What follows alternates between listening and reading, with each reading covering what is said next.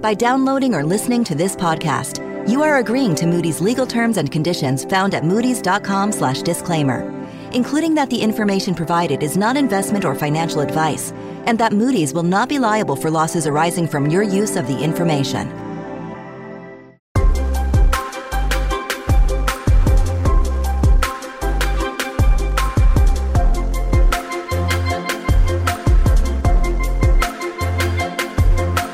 Welcome to Moody's Talks The Big Picture, the podcast that brings you the latest insights and perspectives from Moody's analysts around the globe on the key credit and economic issues in fixed income markets. I'm Jennifer Wong, and I'm your host for today. Our topic today is China's growth slowdown. The world economy has gotten off to a challenging start in twenty twenty-two, and nowhere is the uncertainty more apparent than in China. Growth in the world's second largest economy picked up markedly in twenty twenty-one, but it slowed significantly in the second half of the year. We, and others, forecast a continued slowdown in this year. The loss of economic momentum comes as China has imposed strict covid nineteen lockdowns in some regions and is undergoing a severe downturn in its all-important property sector. The growth outlook is further complicated by uncertainty as to how the country's common prosperity plan to reduce wealth gaps will be implemented. Meanwhile, authorities are also pursuing a dual circulation economic strategy, which has a particular focus on building China's self-reliance and expanding domestic consumption. The economy also faces longer-term challenges from an aging population. To discuss what's next for China's economy and its impact on the rest of the world, I'm delighted to have two of Moody's top China watchers on today's show, both based in Singapore, Gene Fang of the Sovereign and Subsovereign Group, and Michael Taylor of the Credit Strategy and Research Team. Welcome, Gene. Hi, Jennifer. Happy to be here. And welcome, Michael. Hi, Jennifer. Thanks for inviting us. Thanks very much for joining. I'd like to start with a bit of an overview. We've seen economic growth in China rebound from the effects of the pandemic, with activity and exports recovering swiftly in twenty twenty and twenty-one. And the economy grew at around eight point one percent last year. But growth slowed in the second half of the year, and we expect growth to moderate in twenty twenty-two. Gene, if I could start with you, can you explain what's behind the slowdown in China's growth? Sure, Jennifer. I mean, you correctly pointed out that growth did begin to moderate in the second half of twenty twenty-one. And I think that was driven by a couple of factors. There was a slowdown in the overall property and real estate sector. There were power shortages, supply chain interruptions that contributed. And of course, there was the intermittent occurrence of COVID restrictions throughout the year, which had an overall effect of muting consumer demand. But I think if you pull back and look at this in a, in a, from a bigger picture perspective, the slower growth rate that we expect in twenty twenty-two is not necessarily that far off from what we would have expected in twenty twenty-two pre-COVID. And I think that we're looking at, in the long run, a declining working age population in China, productivity growth slowing, and a continued focus on deleveraging the economy. And all these factors are contributing to slower growth going forward. Michael, if I could bring you in here, in terms of the recent slowdown, though, how much has government policy played a role? It's played a pretty big role. And I think what we're seeing is the impact of government policy across a number of different dimensions. But obviously the one that's attracted most attention in recent months has been the deleveraging in the real estate sector and the attempt to reduce leverage among property developers. And that has obviously had a big impact.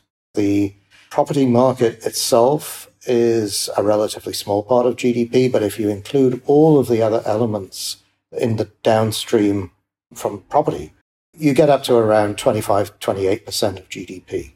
Construction, steel, cement, heavy machinery, et cetera.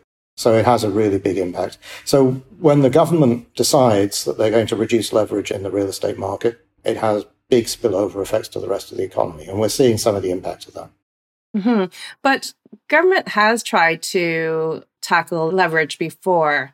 What makes this time different?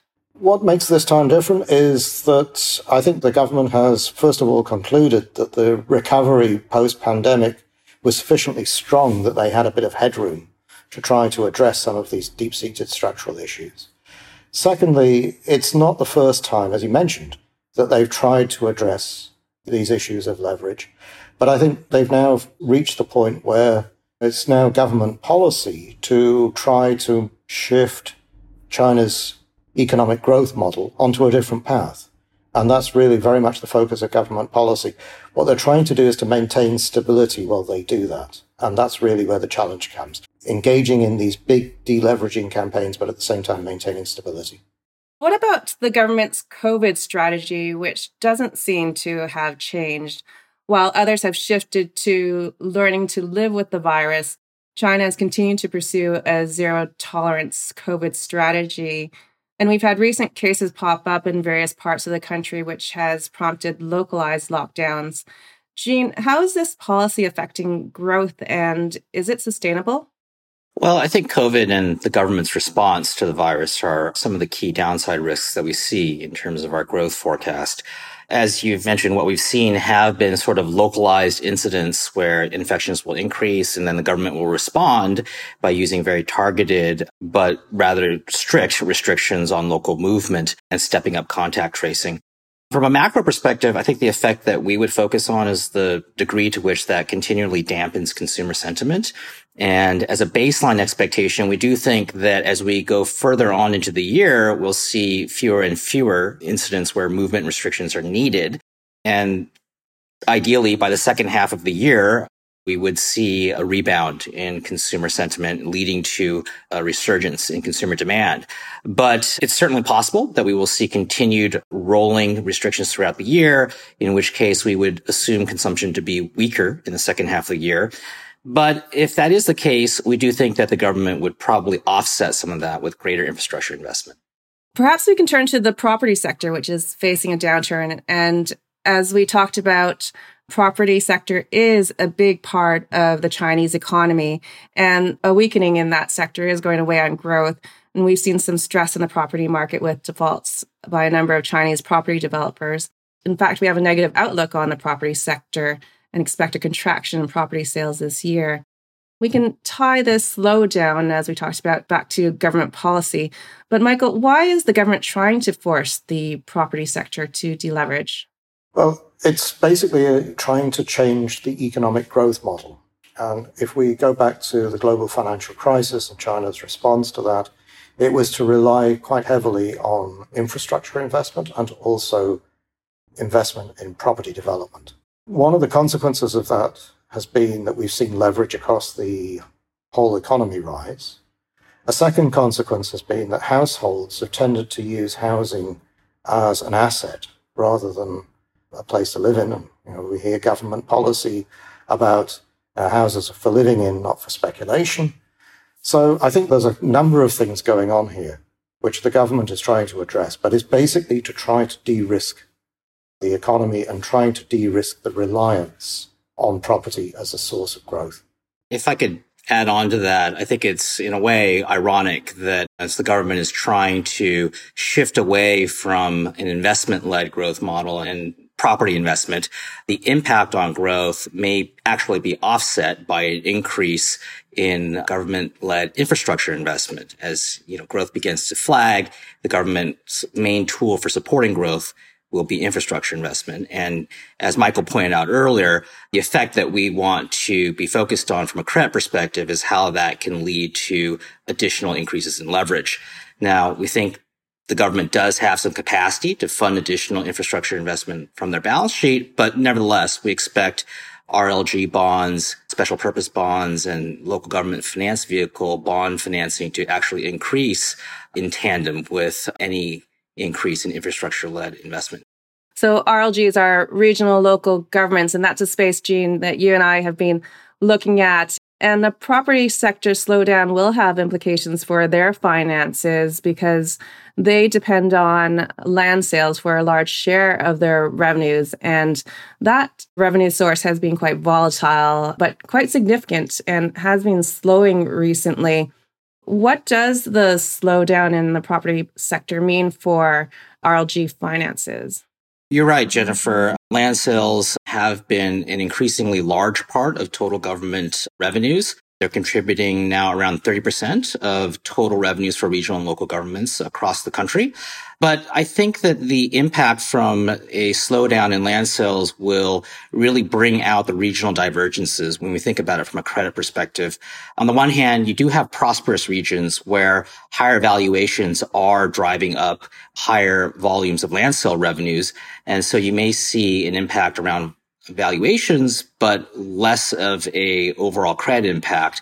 Whereas on the other hand, there are developing regions that are actually more dependent on land sale volumes and are in many cases more directly indebted to start with. And we would expect those regions to be particularly hard hit by a drop in land sales revenue. But we still say that the government has tools to respond and prevent any hard landing in the property sector. And in fact, we also say that we don't expect this to result in any financial crisis. Michael, can you elaborate on this? Uh, why is that our expectation and what tools does government have?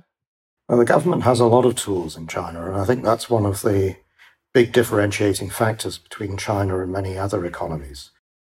First of all, the government has control over quite a number of balance sheets. Gene's just been talking about the regional local governments, but also, you know, you need to think in terms of state-owned enterprises, uh, central government-owned state-owned enterprises, the large state-owned banks, uh, the asset management companies. There are a number of different balance sheets that the government can use to try to stabilize things. And it has done in the past, and we expect it to continue to do that. So the government has quite a lot of policy tools available to it. The risk is perhaps more concentrated in certain smaller banks, in some of the regional banks, which are more exposed to property developers. But that's something which, in our view, doesn't constitute a systemic risk. So, Michael, what does China's slowdown mean for the rest of the world? Since the global financial crisis, China has been the largest contributor to global growth for quite a number of years now. I've seen some estimates that it's around one-third of global growth since two thousand nine has been the result of growth in China. So if China slows down, that will inevitably have some impact on growth in the rest of the world, because Chinese demand, especially for raw materials, for commodities, has been very strong over the last decade or so. And if we see that growth slowing down, that will have an effect. And Gene, if we could focus on Asia a bit. What does slowing growth in China mean for other countries in Asia?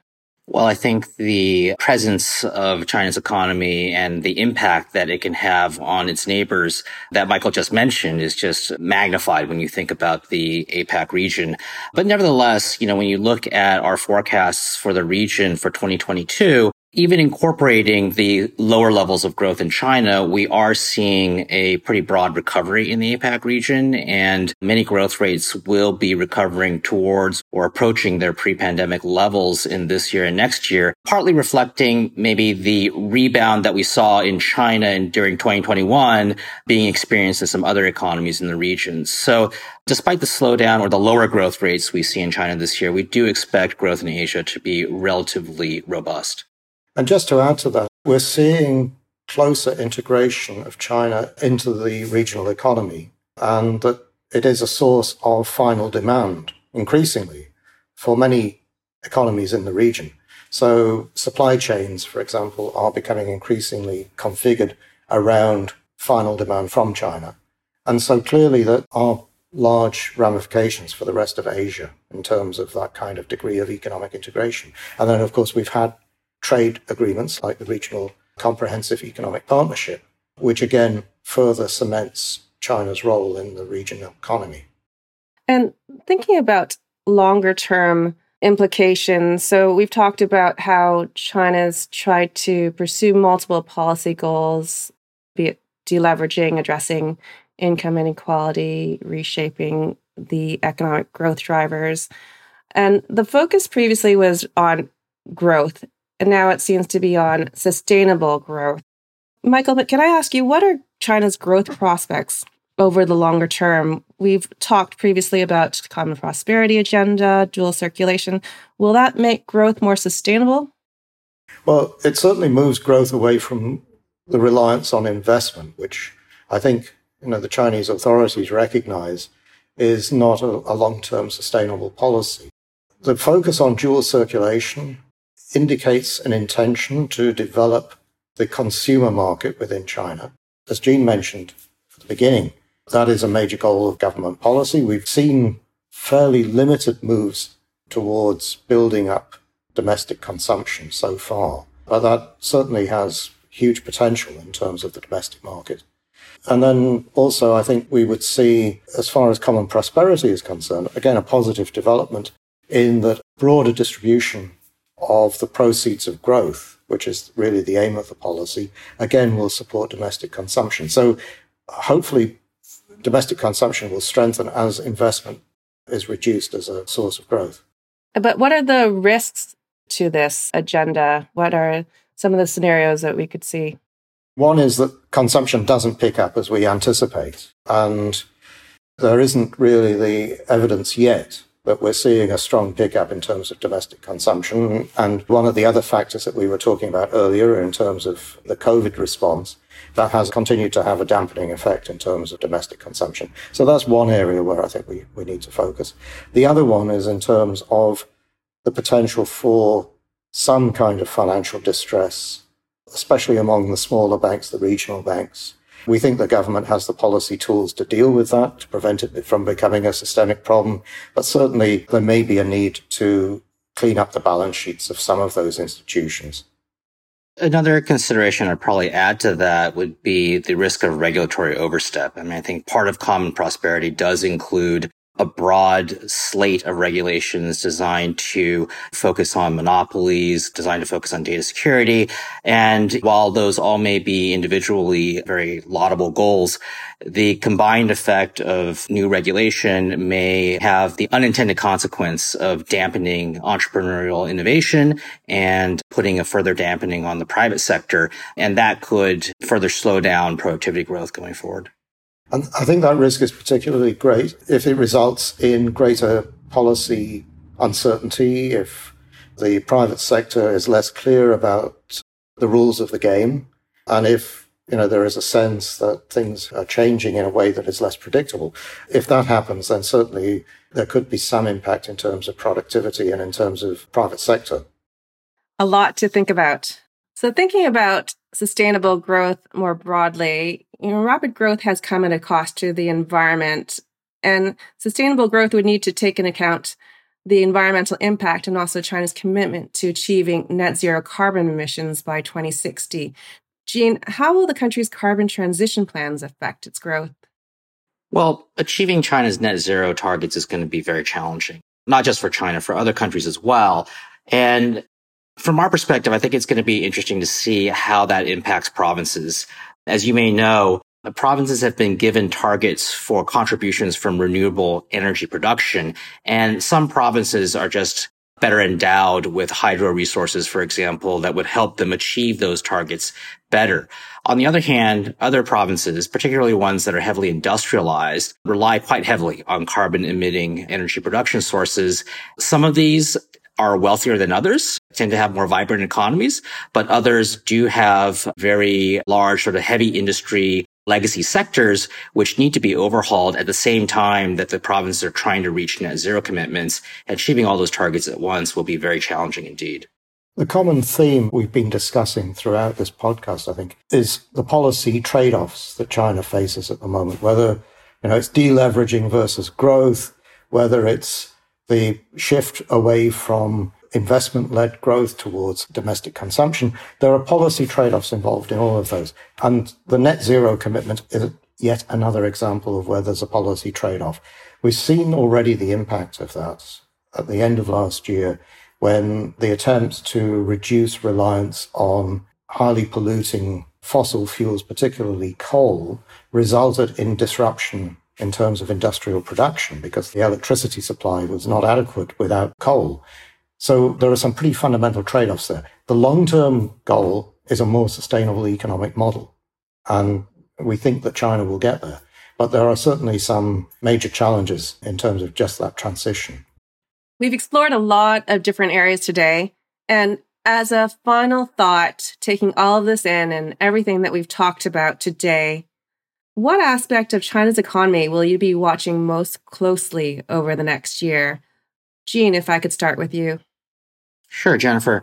I mean, I think my focus is going to be on the regional disparities that we see within the country, and in particular, whether or not provinces that are less developed to begin with tend to have a more challenging time adjusting to slower overall national growth.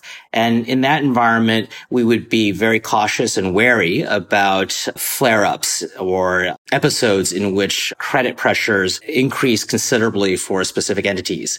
Insofar as those can be contained and managed on an isolated basis, systemic stability will be maintained, but the risk is that those flare-ups lead to broader systemic issues. We've been talking a lot about widening regional disparities for some time now, and these disparities are really revealing themselves in the differences between the different regions and provinces. Michael, what will you be watching? Two things. I mean, first one is staying on the regional theme. As I mentioned earlier, the exposure of some of the smaller regional banks to the property sector, to property developers, I think that's something that needs close watching. It's not a systemic risk in the sense that it could cause major financial instability, but the cleanup costs could be significant, and, and that's something I think that's worth keeping an eye on. The other one is in terms of domestic consumption. Does it pick up as we expect it to in the second half of the year? Does the Chinese consumer find that as a result of these new policies like dual circulation, common prosperity, there is an incentive to go out and spend and to replace investment as the main driver of growth? I think that's something that we'll be a lot clearer about in twelve months' time. That wraps it up for this episode of Moody's Talks, The Big Picture. If you haven't already, please follow our show on your favorite podcast platform. There, you can also sample some of our other Moody's Talks podcast series. Until next time, I'm Jennifer Wong, and thanks for listening.